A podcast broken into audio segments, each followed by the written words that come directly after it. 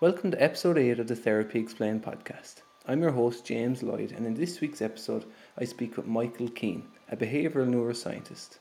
Michael's the founder of the Actualize Clinic, a Dublin based mental health service specialising in neurofeedback. During our talk, Michael explains how neurofeedback is a learning based treatment that trains the brain to function more efficiently. Although neurofeedback's evidence base is largely in the treatment of ADHD, it can be a powerful tool for other mental health problems as well as for performance enhancement, such as the Connacht rugby team, who Michael has worked with extensively. I hope you enjoy it. Welcome back to the Therapy Explained podcast. Today I'm joined by Michael Keane, a behavioural neuroscientist, academic, and founder of the Actualize Clinic. Hi, Michael. Thanks for joining me today. No worries, James. How are I'm you doing? Very good, thank you. Uh, we're going to talk about neurofeedback today, Michael. I was wondering if you could start by maybe just explaining what neurofeedback is. Sure. Uh, it's a neuroscience based brain training. I mean, I think that's the, the simplest way I can describe it. It uses a combination of EEG technology, so the standard um, electrophysiological recording of brain activity, um, to monitor in real time what your brain is doing. And then it feeds that activity back to you in a way that's easy to understand, so via a game or some kind of a graphic on a screen. And then it utilizes the properties uh, of operant conditioning. So, it, in order to help you to change the way your brain is functioning. So, for example, there's a particular type of activity we want to have more of or less of. The game or the interface is set up such that when you randomly, let's say we want to increase a particular type of activity, you randomly increase that activity as measured by the EEG, you'll get some reinforcement on the screen. And if that activity diminishes, the reinforcement disappears. And very quickly over time, your brain learns to pair particular types of brain function with particular reinforcement on the screen. And through that process, then one can gain some more control over brain function and then thereby over behavior. Mm. So the the EEG monitors the brain activity, and then depending on um, the response, it will differ in the feedback it gives via whatever the the medium is. So maybe a game or a, a video. Yeah, that's absolutely right. Yeah, and uh, it's um like a lot of operant conditioning, it's accidental at the beginning. So you're looking at a screen and things are happening randomly, but over time, people learn to understand what they need to do in order to make the game play or to get score more points or whatever it is. And and, and often, if you ask people what they're doing, so what do you do to make the the game play? Uh, people can struggle to articulate that, but they, as it were, know what to do. Uh, and I suppose it's like a lot of other things. We, you know, down through the years, if we, as we've been explaining it to people, and people have been explaining it to us, a useful an- analogy to think about is trying to explain to your granny on the phone how you stay balanced on a bicycle, or if you're going around a corner on a bicycle, that moment you know you've gone too fast, and you're going to hit the wall the far side. You know, you know, we can understand the the physics of it and the mechanics of it, but to explain to somebody what you're doing in that moment to keep the bike balanced is actually it's a difficult thing to articulate. But because it's difficult to articulate doesn't mean that it's not uh, you know a phenomenon that you can understand at least. Mm, it's very precise and very experiential and um, so something that you mm-hmm. kind of have to go through.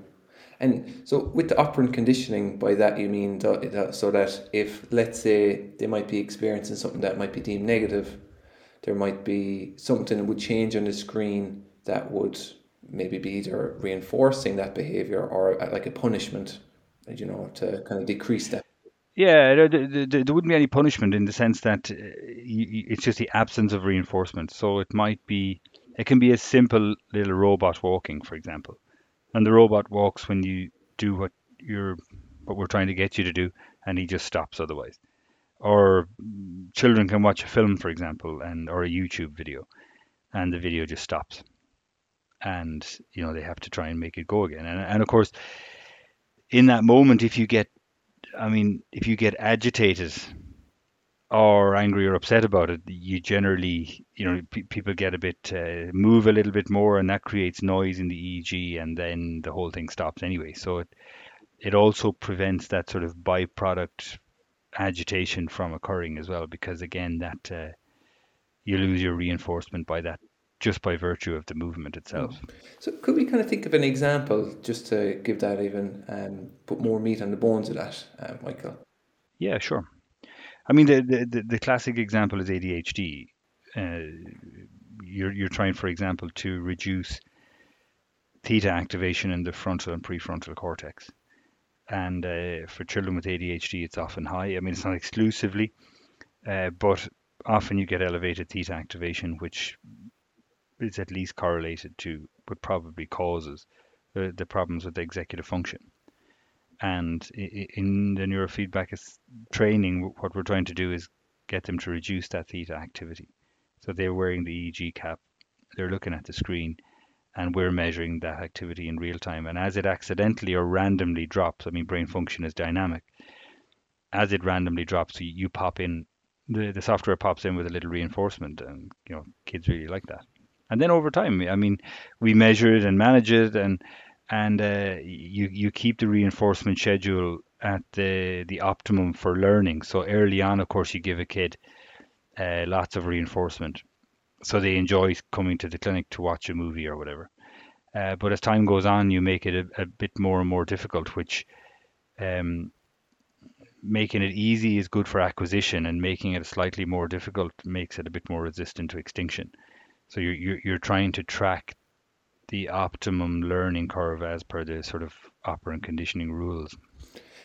I mean, that's just one example of how it how one might. So someone um, with ADHD who's trying to reduce some of the more problematic manifestations of it, and um, so they might be, yeah. let's say, watching a movie, and then mm-hmm. what would be the trigger point? So let's say they're watching, I guess, a kids movie, and then something will happen yeah. that is predetermined, you know, a part of, a part of the brain that will be switched on that you might consider to be part of the problem uh, flares up.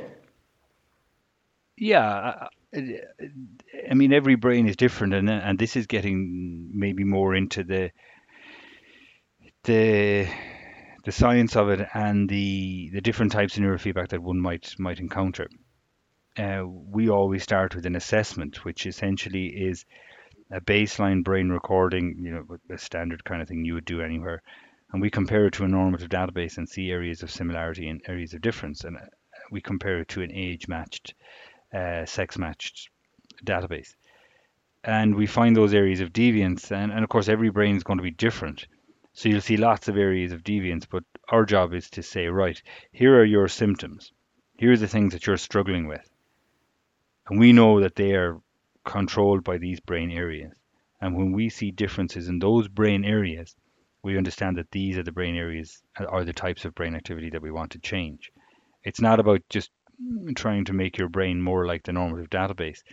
It's about understanding what dysfunction looks like, what neural dysregulation looks like, but only if that's relevant.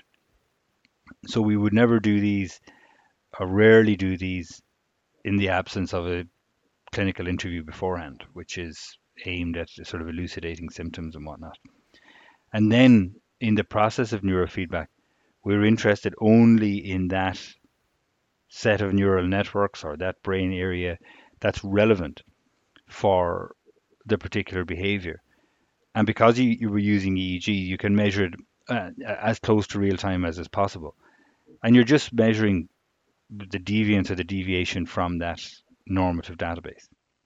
And it's in, and, it's dynamic, so it's moving all the time closer and and uh, and further away. And all we're doing is catching those moments when it's randomly moving closer to the database or randomly, if you want to think about it another way, being more regulated or less unreliable. Mm. And you're just catching those moments repeatedly over time and constantly reinforcing those and just ignoring the rest. And on those times when you're reinforcing them, so maybe either adding in the walking robot or taking away the walking robot, um, does the person engaging in it, do they use kind of regulation, uh, kind of self-regulation techniques, or is it just that it, it comes about of its own accord through operant conditioning? Well, it's a difficult one to. It's kind of like putting somebody up on the bike and saying, you know, off you go, and they fall off and they fall off and they fall off. But you make it easy at the beginning. You you put stabilizers on. You make it so simple that they're going to get reinforcement 80% of the time. And everybody has their own ways of doing it. Sometimes kids shrug their shoulders and say, you know, I don't know what I'm doing, but I'm scoring the points. And, and of course, we can track that over time. And adults are a little bit different in that uh, adults do try to seek that um, more explicable or more conscious type of what you might call self-regulation. They- They're trying to find that hook that they can consciously activate Mm. In order to make it work. And I mean that's difficult to do because I mean you're you you sort of stripped behavior all the way back down to basic neurophysiology. So it can be difficult to, to get all the way back to brain activity to try and consciously control that in a in a real way, partly because it's so quick. But adults are better able to explain what they're doing and are better able to sort of reproduce that then in a conscious way outside of the clinic so that they can recognize when they're being dysregulated and how they might go about re-regulating themselves based on what they've learned in the in the clinic. Mm, that's that's really interesting. So am I right in thinking that there's there seems to be kind of strengths and weaknesses for both children and adults that adults maybe try to rationalize things a bit more, although equally they can and that can maybe be maybe not as effective as kids that just kind of like go with it. Um, but equally, adults can uh, articulate it and use it outside of the sessions. Whereas children, they may be able to just kind of go with it, but they might be able to articulate and maybe have access to self um, self regulation skills outside of the session. Uh, I think it mm, it probably strikes at a more fundamental difference between children and, and adults changing anything. You know, children change so readily in, in, in that their life is is uh, rapidly unfolding anyway. They're always being faced with new challenges, and they're cognitively and emotionally developing so quickly that they can easily forget old ways of doing things and, and take on new ways of doing things. Do you know? I mean, the difference between being four and six, for example, or seven and eight. I mean, this is, you know, kids will say, "I'm not seven, I'm seven and a half," because they see seven as you know a, a lot younger than them. So having a new way of doing things is is not as difficult, I find, for kids. Part of the problem often comes is is in the environment. It's the it's the expectations that are set up. You know, the you, you hear a crash bang wallop in the kitchen, and everybody expects that it's this kid has you know smashed a plate or whatever it is because they have ADHD and they're always doing that kind of stuff and there are whole sets of behavior rules and environmental rules and different ways of um, stereotyping a kid's behavior that um, can sometimes hold them back in a way. Mm. So as, as the child tries tries to change, what we often do is try to engage the school and the parents or the other adults that are around them and break that way of that sort of self-fulfilling prophecy type behavior. You know, the the the the coach or the teacher or the parent who says he's always in trouble. I knew it was going to be you. You're always doing this. We, we, we want to try and break that cycle, and that's a big barrier. Not a big barrier to change, but we make sure in the con- in that sort of therapeutic context that the adults are on board with uh, the kid. For adults in, in, in training, it can be more variable probably because you know for some people it's um it's a last gasp, last chance saloon, whereas for other people they have consciously integrated neurofeedback into a whole suite of therapeutic approaches that they're either trying or that they're going to try in some sequence, and they're very much engaged in that sort of personal transformation or that journey Mm. and in that context they're more ready to change maybe in, in, in some ways but i mean it's highly variable but i, I, I think that the, the, the key message we try to get across particularly to adults is that your brain will change quite happily it's lazy and it's efficient and it just does whatever is the easiest or whatever it's used to doing. And if if you can teach it an easier way, it'll do that way. That's so you know you got a 65 year old with depression coming in. He's saying, look, the, the, what's holding you back here is not your brain, but it's your psychology or your environment or whatever it is. Is you always think this way about yourself or everybody else thinks this way about you or you have set up behavioral patterns which reinforce old ways of doing things your brain will change just as readily as a child's brain but you know you don't you're not a member of any clubs or you don't go out or you always try to avoid this time of day or whatever it is they, those kind of behavioral traits will will bring you back into the rut so this is again where uh, neurofeedback training doesn't stand alone. It's it's you know it's looking at the bio of the biopsychosocial if that makes sense. And and then when I hear that somebody is, is going to therapy or they're involved in some other uh, any any other type of therapeutic or behavior intervention, I always think this is where we're going to get the best results. Yeah, no, that, that makes a lot of sense. That the brain's ability to kind of learn and correct and update can only go so far if the environment is going to just put you back into that same place where you're isolated or um, you don't have those social structures to uh, reinforce the changes that you're looking to work towards. Mm-hmm. You mentioned ADHD and you've also touched upon depression. Um, what kind of problems can it help with? Yeah, I mean, it, there, there's a wide range of things, and and I think when people are investigating neurofeedback, you, depending on where you go, you'll see it. Um, prescribed, as it were, for everything and anything. Mm. So there are two ways of looking at it. W- one, you can look at the evidence, uh, which is what I would recommend, and uh, you you look at things like ADHD. And the reason I come back to ADHD and the reason we focused on it, we founded the clinic uh, ten years ago, was that's where the most evidence mm. is.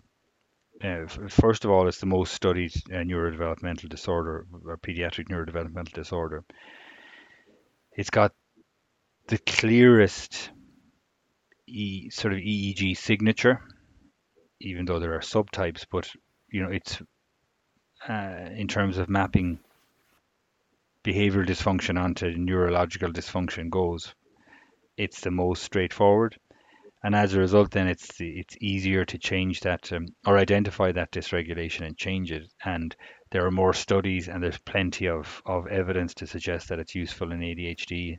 The American Academy of Pediatrics have been heavily involved in that. Um, that, I mean, that's one way of looking at it, right? I mean, so you, so you look at the evidence and you say, right, here's some evidence, and there are some things like ADHD and depression, anxiety, post-traumatic stress, for which there is uh, significant ev- evidence. And then there are other things for which there is no published evidence or very little published evidence at all. And if you want to come at it from the other side of things, you say we basically have a mechanism here by which we intervene. That is, we understand your symptoms, we understand brain function, we can link the two things together. That is, you, have depression, let's say. We look at the behavioral um, inhibition activation system in the in the frontal cortex, or uh, you know, basically uh, between the frontal cortex and, and some sort of central area.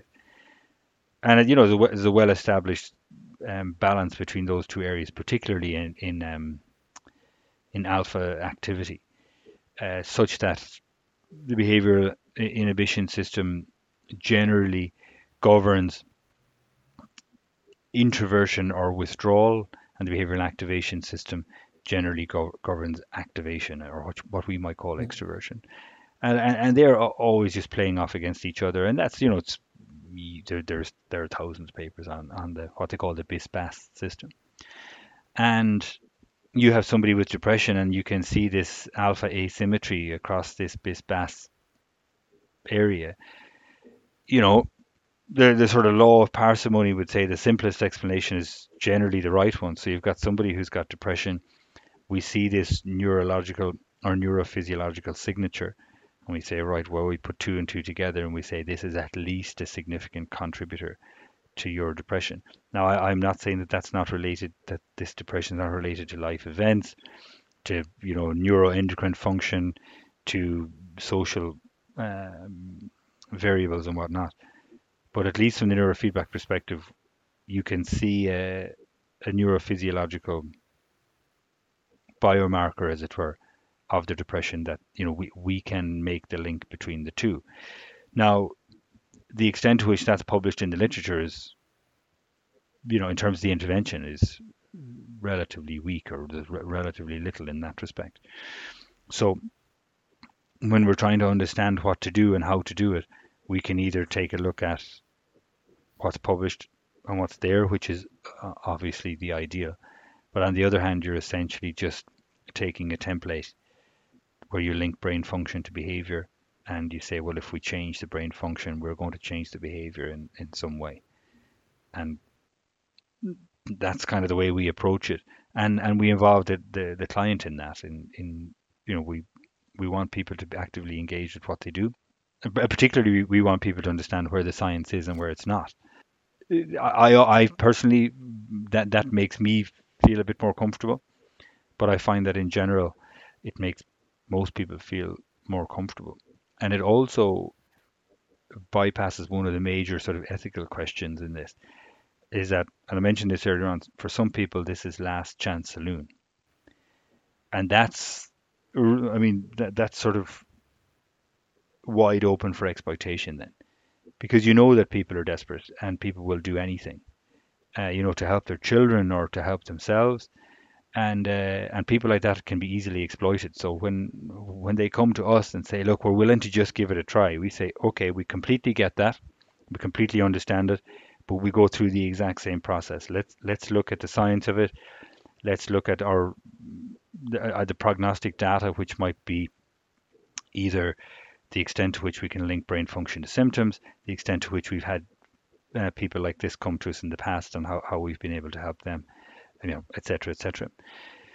So I think in that respect, with any new intervention, a relatively new intervention like neurofeedback, I think transparency is the key, and that is not only ethically more sound, but I think actually therapeutically it, it works quite well as well because people feel mm, engaged. Absolutely, if you want to be able to show that something's got a solid base, you can see how that helps them uh, engage with it. Uh, it actually kind of reminds me of EMDR in ways. I'm not sure. Have you heard of EMDR before? Eye movement desensitization mm-hmm. reprocessing.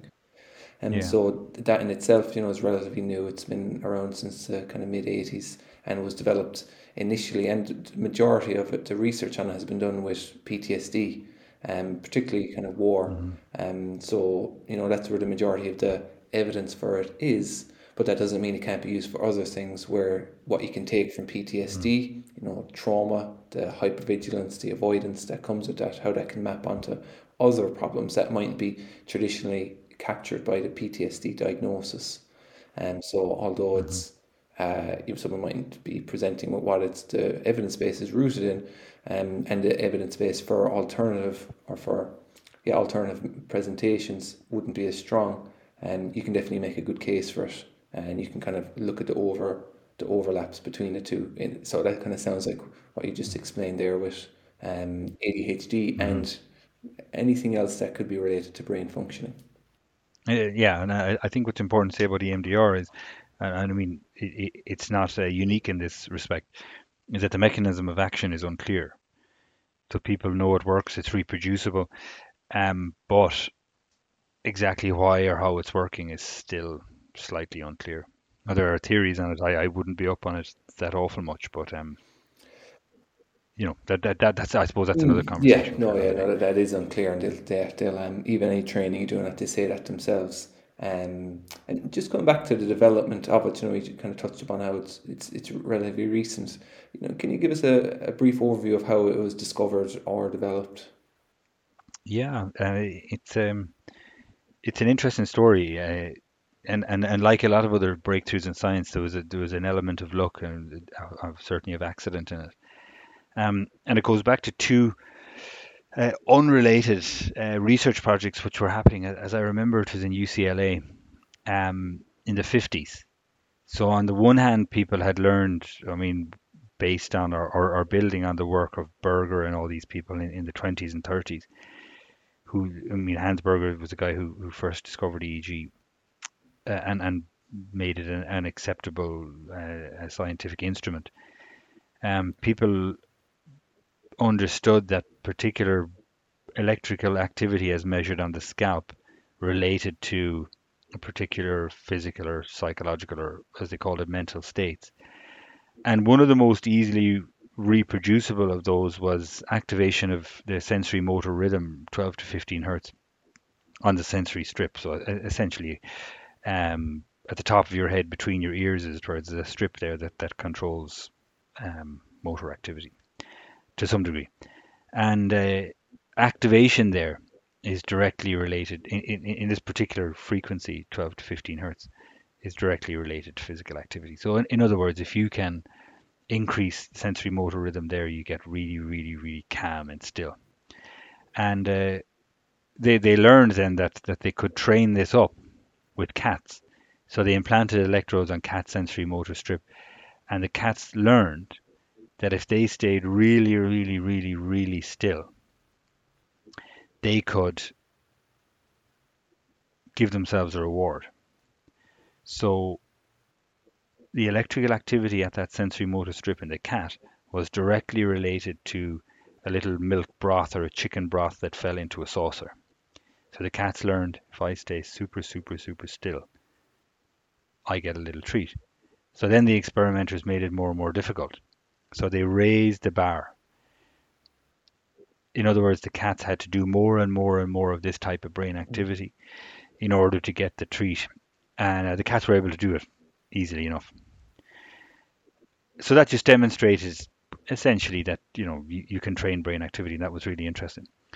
Then completely separately, I mean, this is the 1950s, so you had the space race and the race to the moon and whatnot, and um, one of the big problems with experimentation uh, with rockets and whatnot was um, the use of hydrazine. So a really un, unstable uh, byproduct of uh, rocket fuel essentially, and it induces epileptic seizures, and you know can kill you quite easily. So you're exposed to the fumes, you get a seizure, and um, you, you know you die. And they were trying all various different types of antidotes with cats. So they were experimenting on cats, and they were you know exposing them to to the hydrazine fumes and then the data started to look a bit weird because there were some cats that were really just having seizures at really low doses and other random cats that were not having response to it at all. And, uh, you know, they increased the amount of exposure and some cats just seemed immune to it. And what they figured accidentally was that some of these cats had been used in a previous experiment. And those cats were the cats who were involved in the initial experiment with the, the neurofeedback stuff. So those cats had learned to do essentially was when this um, epileptiform type activity started to happen, they had ga- they were able to gain some conscious control over this sensory motor strip, and were able to essentially just damp it down. And people put two and two together and said, "Hang on a second, maybe if we could take humans with epilepsy and teach them to control sensory motor rhythm in the sensory motor strip, maybe we could help people with seizures." and a person at the lab who couldn't get her driving license because she had epilepsy tried it and she was able to gain some control over her seizures. That was in the 50s, and it sort of grew out of hmm. that accidental uh, discovery, and on and on and on it went. And and it, it what's made it more and more accessible, particularly in the last 20 years, is the computing power that EEG requires. You know, I mean, by by today's standards, it's not huge, but by the standards of even the 80s and the 90s, was quite massive. So if you wanted to uh, measure 64 EEG electrodes in real time, that, that takes quite a lot of RAM. So part of the reason that neurofeedback has become more and more popular is, although the, the science of it is older, is the fact that we have just more powerful computers that can do it. I mean, you can run it off a laptop now. You know, you, you can do 128 channels on a laptop easily. You know?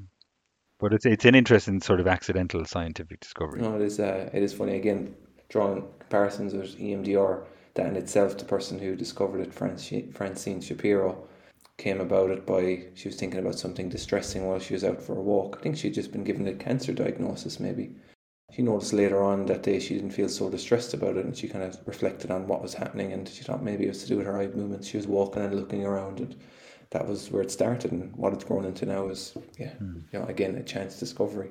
What might you say to someone who's only had traditional forms of talk therapy? And I, I particularly think this about about this in an Irish context, um, because I guess counselling is so prominent in Ireland um, maybe compared to the UK, where maybe people are more exposed and have had different types of therapy, they might be more open to trying different things. Um, you know, what might you say to someone who's had maybe counselling or more traditional forms of therapy, who might be kind of hesitant to try such a different approach in neurofeedback? Yeah, it's a question I've had to answer a lot. Um, there are some people for whom this is the missing piece.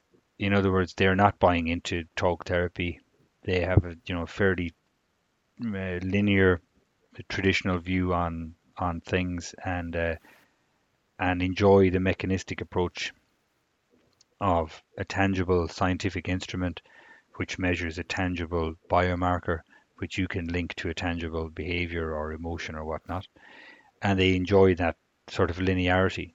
And then there are people who um, who talk about sort of losing the person so where is the person in all this data?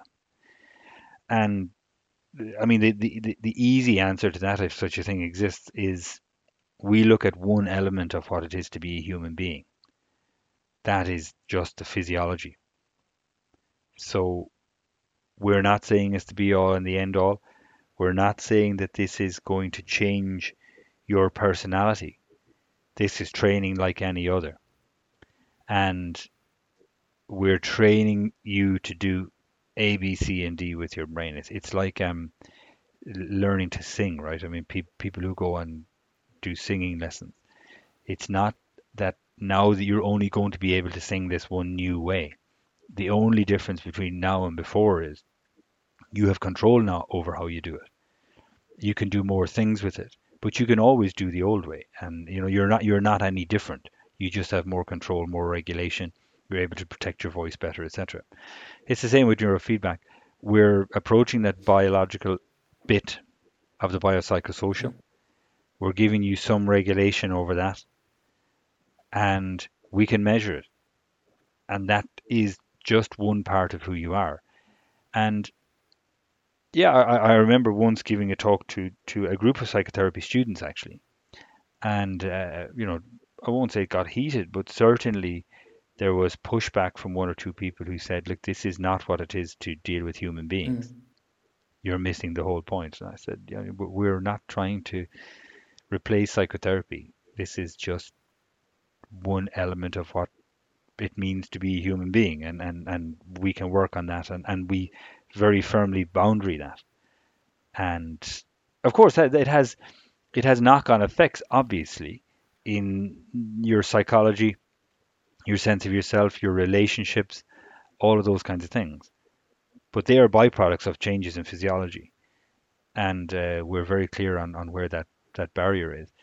And if people are uncomfortable with that, then you know that's that's a decision people make uh, about neurofeedback that they can make about any intervention that they understand. It, certainly sounds like, as you said, it's very boundary and it doesn't claim to be anything except for what it is. Um, but that well, that's us at least. I mean, you you you you don't have to go far to find uh, websites about neurofeedback that can tell you the opposite or claim the opposite, and and I I I just don't think that helps anybody. But even those small changes could be so significant, you know, to break a cycle for someone. That's hmm, exactly mm, it. Yeah. I think the, the, the nicest analogy I ever heard was from a man in his seventies who, who said with, with depression, he said like he had felt like a sunken ship and for the first time in in some decades, he felt now he was just at least sitting on top of the water. Now, that he had never managed to do that before, but his real therapeutic journey was starting now, when he was almost finished with us. And so, where was he going to navigate? What was he going to do? There are so many metaphors in that, but I think that is the, the best way of thinking about it. Is that for some people, at least, it can be the step that they've been missing up to this point. And that can be a, a breakthrough. if I could maybe give a, an example or you know a bit of a vignette, you know, a very minimal vignette of like a, a maybe a, a common presentation, and just to give an idea of how you might look to treat that. You know, you don't. I mean, it can be extensive. So just again, a brief overview, and as well how that might be measured. So maybe someone, let's say, social anxiety. Do you ever get people with social anxiety that come looking um, to try? Yeah, yeah. I mean, yeah, Yeah. we do. So imagine again. I know it can depend because social anxiety can vary. I'm just wondering how. What would the setup be? So let's say you've measured it and you know the part of the brains that maybe get that get activated that might uh, deviate from the, the norm. Um, could you give me an idea of how a, a typical example of how that might be treated and then maybe measured? So we can, uh, at the beginning, do our clinical interview, take the person in for a baseline EEG, and from that, then we can render 3D functional images. And we used to write reports once upon a time, and then I'd spend an hour on the phone talking to somebody about the report. So now we just do the images in real time and show the person and discuss it with them there and then. And you're looking for for some of the markers of hypervigilance or hyperarousal or whatever it might be. And so you, so you might see excess activation, beta activation in the cingulate gyrus, for example, or you might see low alpha in the default mode network, or uh, you know excess slow wave activity in the prefrontal cortex, whatever it might be. And you can talk to a person and say, look, this is what we think is happening here. And it's not that you you walk around all day with with a hyper vigilant amygdala, right? It's not like it's just constantly on the go. It's this is all about variability and uh, you know if we get down into the sort of the maths and the maths physics of of the EEG and the comparison, what we're looking at is variability. So if you have uh, limbic system activation, which is highly variable, what's happening in the, at least in this context is that with the activation of a social or, or a psychological trigger, like so that that comes with social anxiety, the activation of that emotional gatekeeper in the limbic system is excessive or it's too powerful or whatever it is. And it activates that fight or flight and you get all the things that go with that. And with neurofeedback, what we're trying to do is just reduce that unreliability or reduce the variance or give you more control. So think about your standard deviations. We're trying to reduce down the standard deviation so that the amount of times the amygdala activates or the the range of activation in that brain area reduces so that it activates when you need it and it doesn't activate when you don't need it. Or you can at least do something about that. And we measure that then just by doing baselines across, you know, after the fifth session, 10th session, 15th session. And you can just then look at it on the screen and say, right, there it was on day one. There it is now. There it is, you know, whenever. And I often think half of our intervention is just measurement because people, particularly when it comes to adults who have trauma or depression or, or, you know things like maybe to a lesser extent social anxiety, they often haven't felt believed or they feel that it's not real or other people tell them then you just need to get up and, and, and get on with it. Um, you show them on a screen after you know a 20 minute assessment and say, look, there's your your overactive this, that, or the other, and that um, I often think even if we stop there, people feel believed or they ask can they take pictures? Can i email them these images? Because they want to show them to people and say look i'm actually not mad. You know that thing that happened to me 50 years ago is still affecting the way my brain functions. And it's sort of you know at at the one hand uh, uh, on uh, on the one hand it's sort of liberating and on the other hand it's sort of devastating. You know i mean? People struggle with that uh, the, the sort of the physical reality of it and just to come back to that uh, example, um, uh, Michael, I was wondering if you could give me an idea of you know what the process would be to, let's say, would they be watching a movie? You know, what would it be that you would be able to elicit this response so that okay, this part of the brain has been activated. This is where we want to use our operant conditioning to um, uh, to work on that part. Yeah, so I think it's important to say that the, there's no activation here.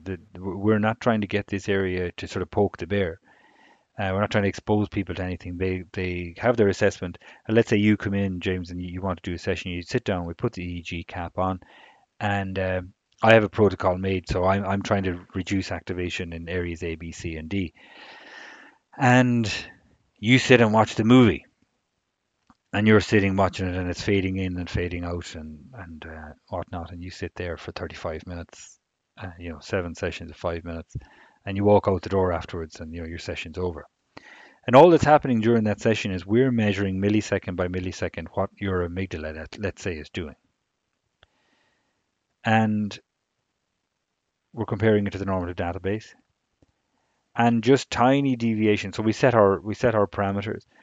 But once you that amygdala just gets activated randomly and moves away from the database, we stop the movie, or the movie just stops. Now, when I say activated, I don't mean you get a fight or flight response. I just mean whatever it might be beta activation, you just get the amplitude of beta power in that area increases. We stop, the movie stops. And then when it begins to decrease, the movie starts again. We're not poking you.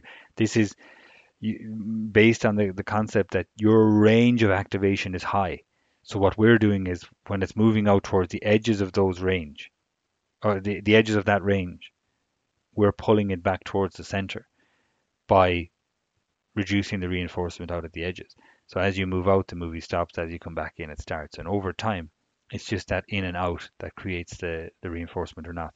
But it's not about any kind of provocation, or uh, we're not trying to elicit any symptoms in the in the session. Brain activity is dynamic. It is always changing anyway, and we just take advantage of that by essentially reinforcing activation that's closer to more regulated. It's not like a stress test where we put you on a treadmill and get your heart rate up to 85% of its peak and see what happens. It's absolutely definitely not that. It's just looking at normal range of dynamic activity and uh, using that normal range to reinforce what we want your brain to do. So you could be watching a kind of a generic video, not say specific to anything that would trigger something in social anxiety. Oh no, this is the, the, the reinforcement is just that. It can be anything. It it sometimes is just a circle that gets bigger and smaller. It can be Goodfellas, or it you know it can be Ben Ten. It's whatever you enjoy. You know, it's the the reinforcement is just a signal and it's not it doesn't form part of the provocation or part of the elicitation of anything it's just a signal to you that this is good that's bad okay no that's uh, that's uh, really cleared that up for me uh, michael um, we're just coming close to time now michael i was wondering before we finish up if you've any books or anything you'd recommend for someone that wanted to find out a bit more about neurofeedback uh, so yeah, there, there, there are two books that people will often uh, use when they, or often have read by the time they get to it.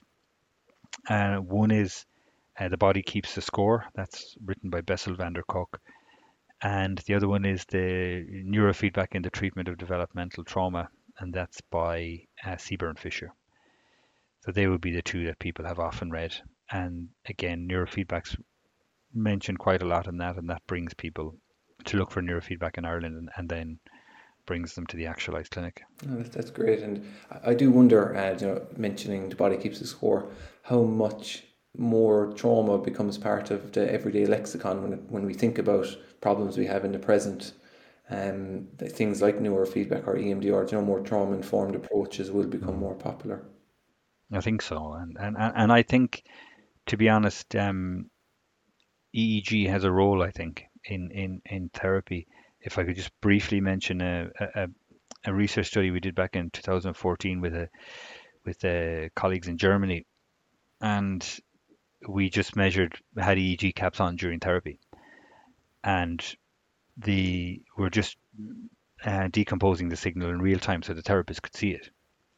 So as as you're engaging with your client or whatever it is, um, we can see what their brain is doing. And of course, it's very dynamic and it's generic and it's difficult to sort of interpret in real time.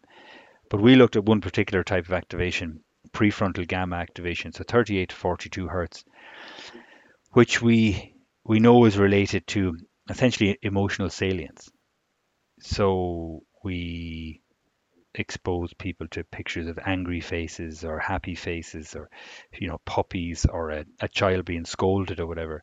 And you can see the movement left to right. So you get this this sort of left prefrontal gamma activation with positive stuff right prefrontal gamma activation with the negative stuff.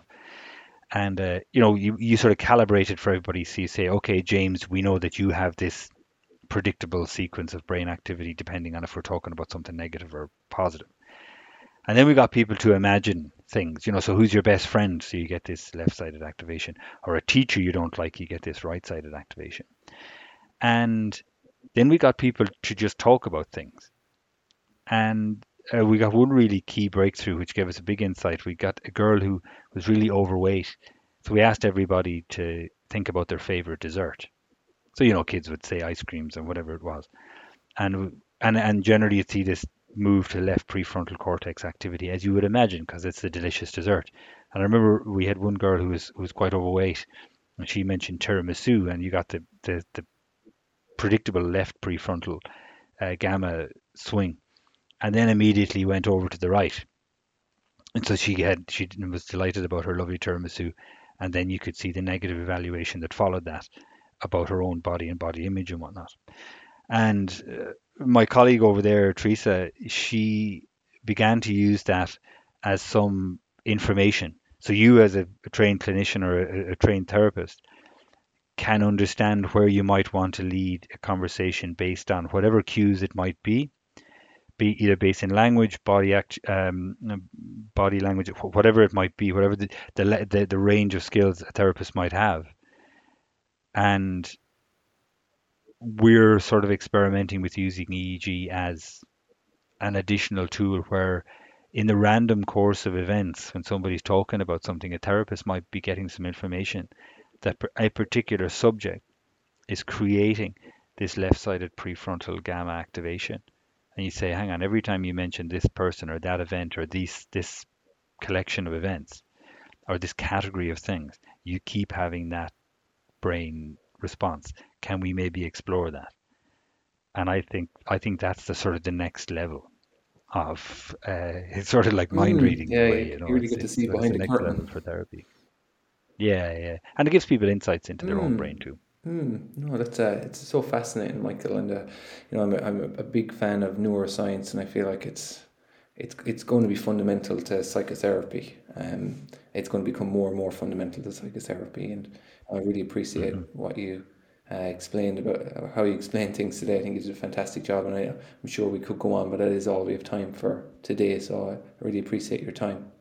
Not at all. More than welcome. Thanks very much.